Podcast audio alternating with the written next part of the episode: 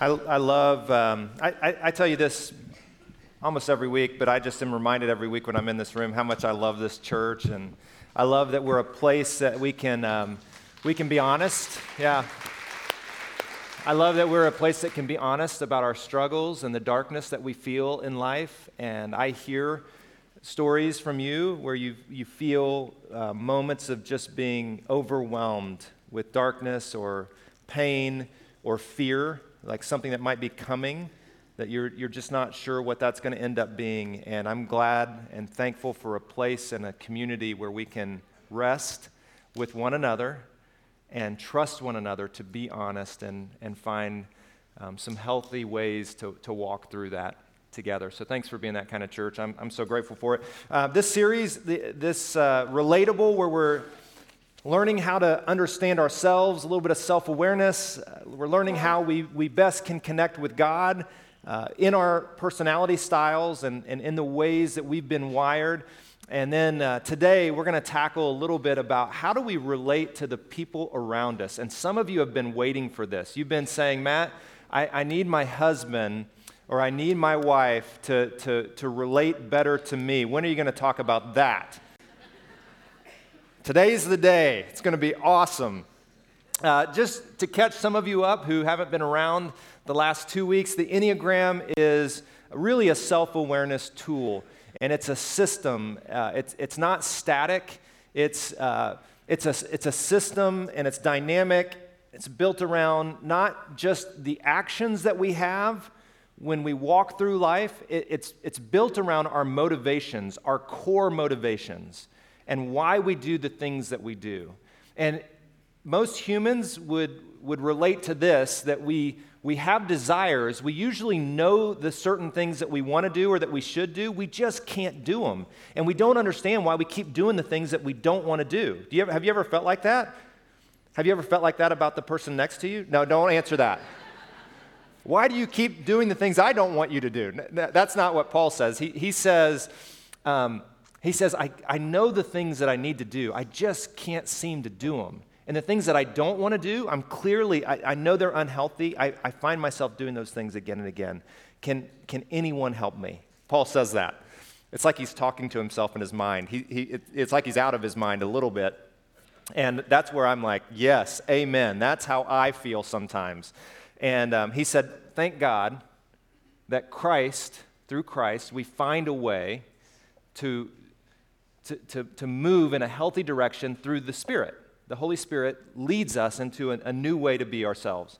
And the Enneagram is just one way, um, maybe to, to find some, uh, some self awareness. A couple quick things as, as, we, as we move into this morning.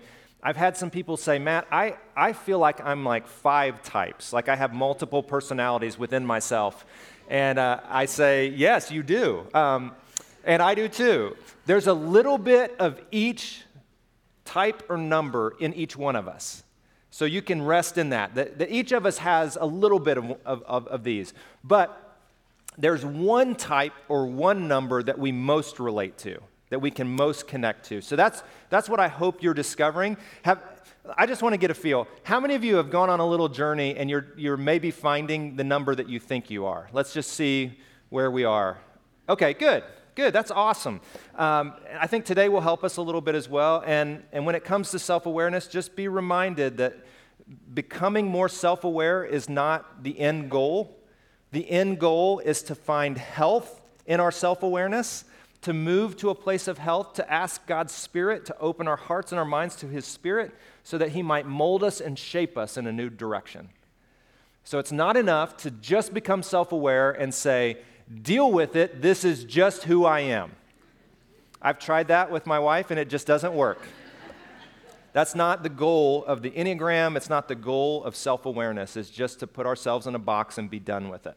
Uh, if you've missed the last two weeks, the best place to catch up is YouTube. Uh, dot, com slash McDowell Church. It's the best place to catch up on the last two weeks. There's podcasts as well on uh, all those places where you can get podcasts if you want to catch up. I'd encourage you to do that. And we've been suggesting two books for those who want to go deeper in Enneagram studies The Road Back to You uh, by Ian Cron and Suzanne Stabile, and The Path Between Us. You're tired of me saying this, but I just, I'm just trying to help those who have missed just to, to have a couple places of start, starting point. Now, I'm going to let you talk to your neighbor just for a second. I want you to think for a second of the ways that you view the world and the ways that you live in the world. And I want you to think just for a second what, uh, what is it that influences how you view the world? Like the lens that you have, how is it that you came to get the lens that you have by which you view and interact with the world? So I want you to just think of one way that. Um, that your lens uh, maybe has been impacted. And I can't say anything else because then I'll give you some answers. And I don't want to give you any answers. So go ahead and share with your neighbor just what's something that has impacted the way you view the world. It's not a trick question, super simple. Just one way. You got it?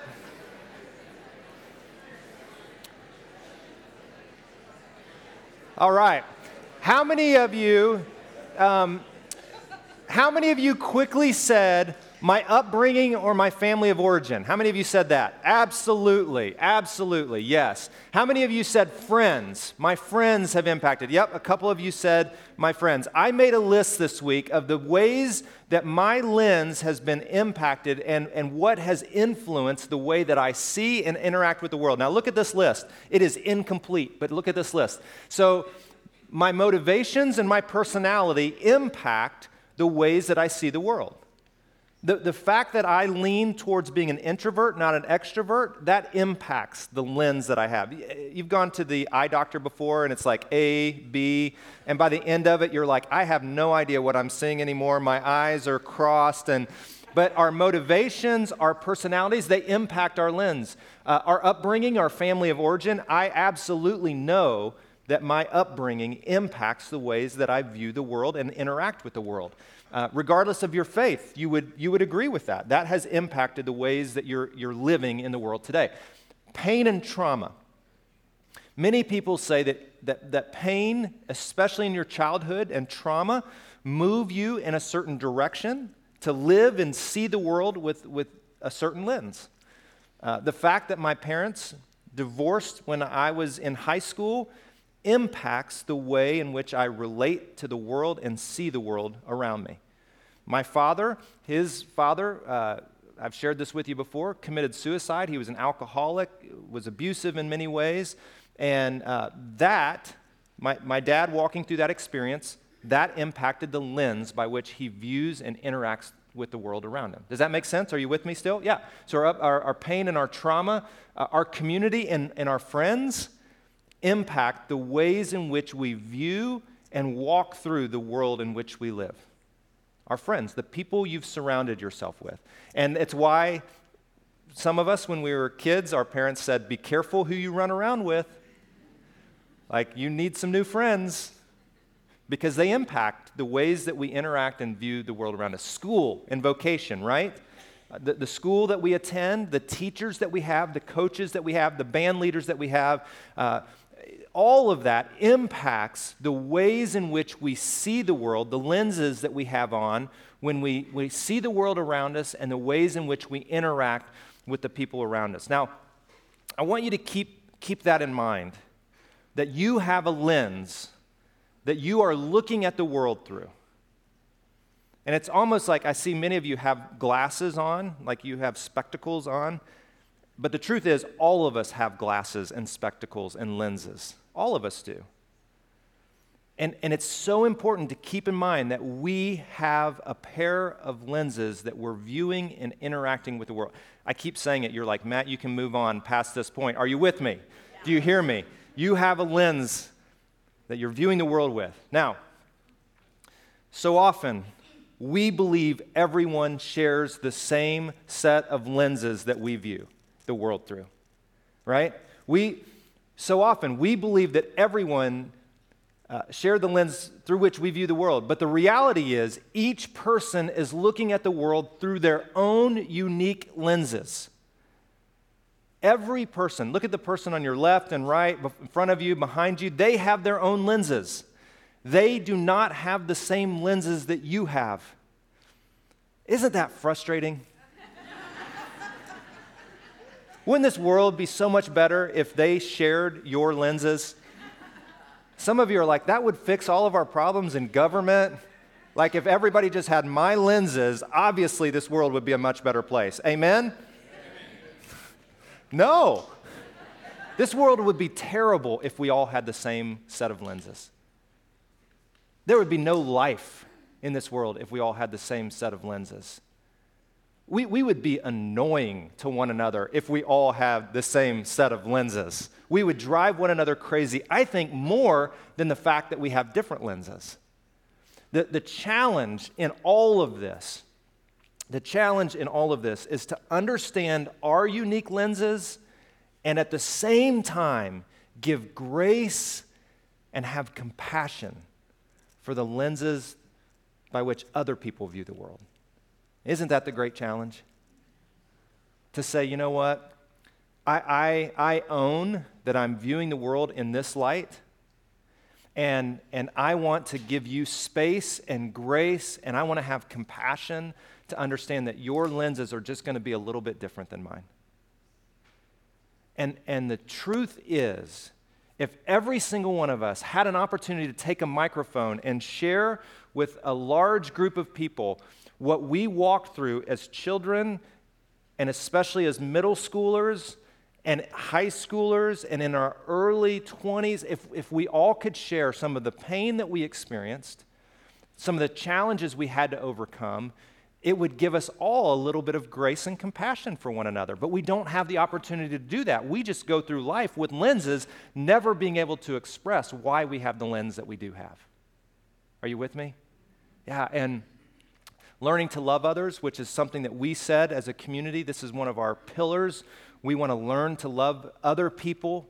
Uh, in healthier ways. So, learning to love others requires us to have an awareness of this truth and some grace for the differences that exist. And one of the reasons I wanted to tackle this series is for this very reason, is for what we're talking about today. And that is to enter into relationships with one another that are full of grace and full of compassion so that we can quit dividing ourselves, so that we can quit building walls between one another and instead, we can build some bridges and some coffee tables where we can sit across from one another and still have differences, but have a little bit more grace for those differences. Um, oh, I love that. So I want to share a couple passages, passages of scripture with you. I'm going to begin with a story that I just love this little story that's found in Luke chapter 10. And I love it because it highlights something, and then I'm going to give us a test as we walk through it. Are you ready for a little bit of a test? Some of you are like, no. It's like all going back to my childhood today. So Jesus is on his way to Jerusalem. He's traveling with his disciples, and as they're as they're traveling, as they're on their way to Jerusalem, they come to a certain village. And Martha, there's a woman named Martha there, and she welcomes Jesus, probably his disciples, into her home. And she has a sister. She happens to have a sister who hangs out uh, in her home. You might have a sister like this that drives you crazy, like Mary does Martha. Her sister Mary uh, sat at Jesus' feet and she's listening to all the things that he's, that he's teaching. But Martha was distracted by the big dinner she was preparing. She was getting lemon zest. And as she was getting lemon zest off the lemon, she was just looking into the living room where all Mary is doing is sitting and listening to Jesus. and she has too much lemon zest and whatever it is she's preparing, the salad or whatever, and it's just, you know, starting to eat her alive. Have you ever been there? Your kids are just playing videos and you're trying to get the house together. Your husband is on the TV with the remote because there's college football on and you are trying to get everything done and he won't do anything. There's an amen. It's about time someone spoke up. And all she does is nag you. Yes, there we go. You're in trouble later, but it's okay. listen to this. Listen, listen to what Martha does. This is hilarious. She comes to Jesus and she says, Lord, it just doesn't seem fair. it's just not fair. Like I'm doing all this work and she's just sitting and listening to you. And Martha tells Jesus what to do. I think this is what we often do. We tell Jesus what to do. I know what's best. I have a certain set of lenses. I view the world in the correct way. And Jesus, obviously, he doesn't, she doesn't, they don't. And so, if Jesus, if you can just fix what's going on here, I would appreciate it. Now, I'm not going to tell you the rest of the story. You can go read it uh, later. But, but Martha basically tells Jesus what to say to Mary. Tell her to come and help me. Now, for those of you who have been looking at the Enneagram, uh, here's the test. What number, what type is Martha? She's an eight, she's a one. Yes, she's one of those, probably. She's a one, she's an eight, and it's and it's what what Mary is doing, it's not fair and it's not right. I'm a one, so I understand that comment. It's not right what she's doing. It's it's not fair. That's not how the world should operate, right? She's probably, now, uh, Mary, she could be probably a lot of different numbers, but for those who have been studying, what number do you think Mary is? Maybe a, I don't know if she's a two. What? A nine? So are you like, the one where she doesn't do anything? Yeah, nine. Let's, let's go with that. But very clearly, very clearly, they have, I think we can agree on this, regardless of what their types are. The Enneagram did not exist back then, but um, they have very different motivations. Would you agree with that? Yes. Are, are either of those motivations wrong? Not necessarily. The fact that uh, Martha was preparing a dinner I mean, how many are you thankful that people prepare dinners every now and then? Yes, we are thankful for that. That's a good thing, especially when you invite someone into your home. If you invite me over to your home, um, dinner would be awesome. Like, do that as well. Uh, that's not a bad thing. Also, if, if Jesus comes and shows up in your house, is it a bad thing to sit and listen to Jesus? No, it's not a bad thing to sit and listen. And so neither one of them are necessarily bad, but they are very different motivations that are guiding these two women in two very different directions, right? And that's the point that all of us, it's, it's so interesting, all of us have motivations that lead us in certain directions, and we want other people to do the things that we're motivated to do. And yet they have different motivations that lead them in other ways. And, and Jesus, uh, he, he, doesn't, he doesn't tell Mary, you got to read it later if you want, but he doesn't tell Mary to go help Martha. And he also doesn't tell Martha that she shouldn't be cooking either. Now, there is something that he says. I'll let you find out what that is. Jesus, um, he says this that, that your love for one another will prove to the world that you are my disciples, that you're my followers, that you're my people. It's not what you know, it's the way that you love one another that will be the distinguishing mark in this world.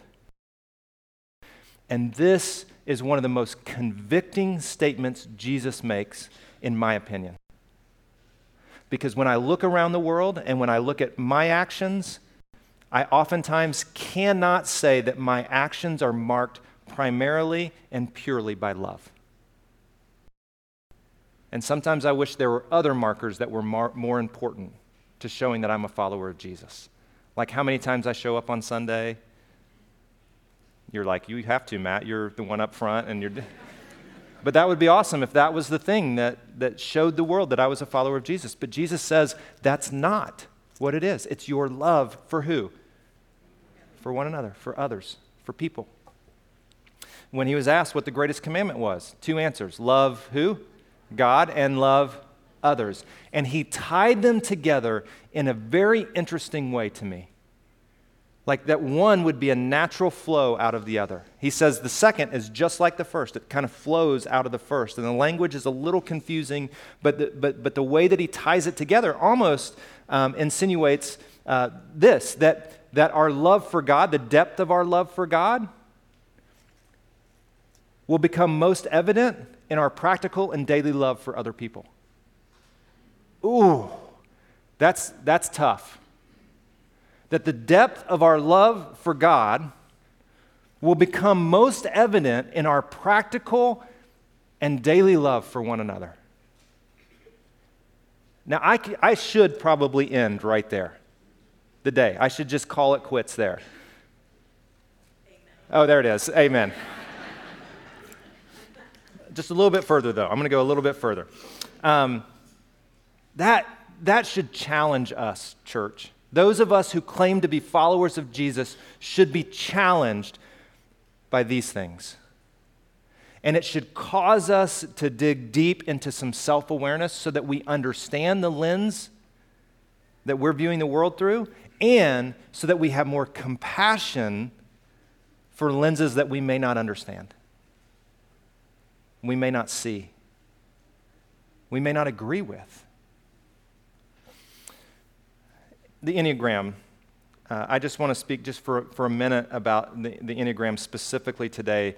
And this might be helpful for some of you who have been having a challenge finding maybe where you are in the, in the spectrum of the types and the numbers. Um, there are some stances that the Enneagram speaks to. And stances have to do with uh, the certain ways that we react or uh, postures or attitudes, they're, they're patterns that we have in, in ways that we respond to experiences and people around us. So think about a stance and um, think about if somebody came after me in an aggressive way, the way that I would respond to that. Think about that. If somebody, if I see someone charge, don't do this right now, Keith, but if I saw someone charging at me right now, there may be three ways that I might respond. I might respond aggressively and go right after him. I might respond in a way that I turn and run because I can outrun Keith. Pretty, pretty sure. Uh, I can outrun him, so I might turn and run. Or I might realize that Keith's actually not after me. I might join Keith, step next to him, and get after you, John. You're the problem, not me. Let's get him. So, do you, do you see the three different stances that I could take as I experience this, this, this posture I could take as someone? So, that's the stances in, in a nutshell um, that I want to talk about. The first one is an assertive or an aggressive stance. And the numbers that fall into these, uh, this category are the threes, the sevens, and the eights. Now, remember, the threes are the performers they're the ones who are worried about the external and they want to achieve success and, and all of that. The sevens are the enthusiasts, they're the life of the party. And the eights are the challengers. So they're the ones who are not a- afraid of conflict, they'll go after it. And here's, here's the assertive stances that are taken uh, they often find themselves in charge of others, they, they always they, they tend to put their agendas first and they're independent. They're aggressive against whatever or whoever may get in the way of their, the threes, their goals, because threes always have those goals out there. So anything that comes against those, they're going to be aggressive towards those people or those things. Does that make sense? For the sevens, satisfaction. They're the enthusiasts who just want to live life and have joy, joy, joy. So anything that comes against their satisfaction with life, they're going to be aggressive towards that. And for the eights, they have an agenda that they're after. They're going to be aggressive at anyone or anything that stands in the way of their agenda, what they're trying to achieve. Does that, does that, are you with me? Does that make sense? Now, I want you to think about that in marriage, in business, in parenting. Now, wouldn't some of you who, who don't relate to three or seven or an eight at all, like if you're a one, like you go, that is crazy that they would respond in that. Well, it's not to them because they wear that certain lens and they react in that certain way. It's a pattern for them to react that way because of their motivations, what's deep within them. So let's go another step. So there's the compliant stance. These are the ones, the twos, and the sixes. And the ones and the twos and the sixes most often find themselves as, and here's, here's a, one of those words that sometimes I don't like relating to codependent type people. Codependent type people. People who find their worth in their relationships with others. And um, so they're often concerned with what's expected of them. They're loyal and dependable. They're dependent on what or who helps them earn. For the one, righteousness or being right. For the twos, they're looking for approval. And, uh, oh, that's not threes, that's supposed to be sixes. Uh, security. Sixes, the loyalists, are looking for security. So uh, they're going to be compliant with those who help them in those directions. Does that make sense? They're the ones who go along with as long as we're, we're connected together. Um, let me give you a great example of this. I'm a one, so I really relate to, to how this happens. A one and a three working together. So, in a work environment, if you run a business, I think this is incredibly helpful. Or if you, in your business, always have to, ha- often have to work with someone else who has a different personality or motivation than you, a one and a three are interesting. A lot of times they can go along with each other, but for the one, following the rules is really important. For the three, they could care less about the rules. They're just trying to perform and get the job done. Now, do you see how this could pro- cause a problem in an office? We're a three where you come together on a team and you're saying, okay, this is what we're trying to accomplish. We need to get this done and we need to have this produced for our client by uh, the end of the month. And the three says, that's easy. We can, we can just buy it from you know, another country and bring it in and, and then pr- produce it and give it to them. But the one says, well, wait a minute. We have health requirements. We have to go through the process of research and development to get to that place. What if they're not produced correctly in that other country? What do we need to do to make sure that? And the three's like, who cares? they just want the gadget. Let's just give them the gadget. Do you see how this could cause a problem in business? Do you see how this could cause a problem in your house? Let's follow the rules. The one wants you to put things where they belong when people are coming over. The threes just want things put away. They don't really care where it goes.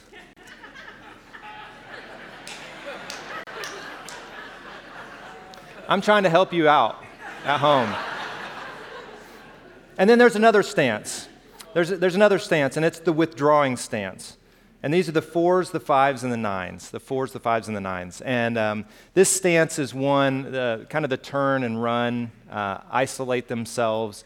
Uh, they're slow, usually slow to make some decisions. They're often introverted, yet incredibly imaginative in their work.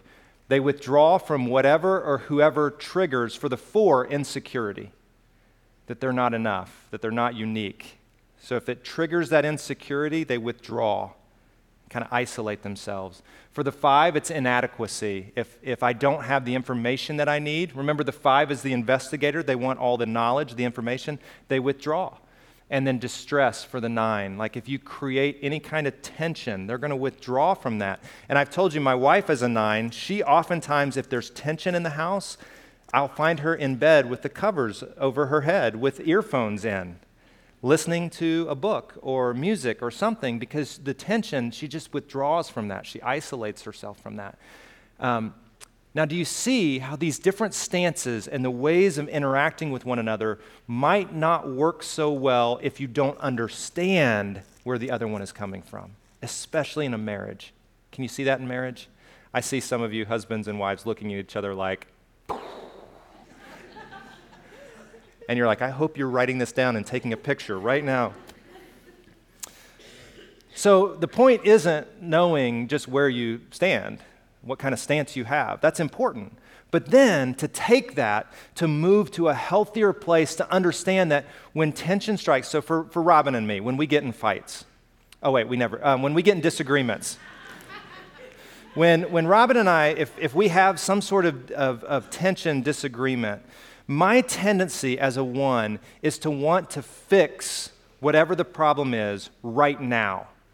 And her tendency is to withdraw to get her mind together, to, to, to get her thoughts together, and then to come back to the conversation later. This has caused quite a bit of problems from time to time in our marriage. When she withdraws from me in the house, I tend to just want to follow her. That is, it's not, it's not the best reaction, I admit.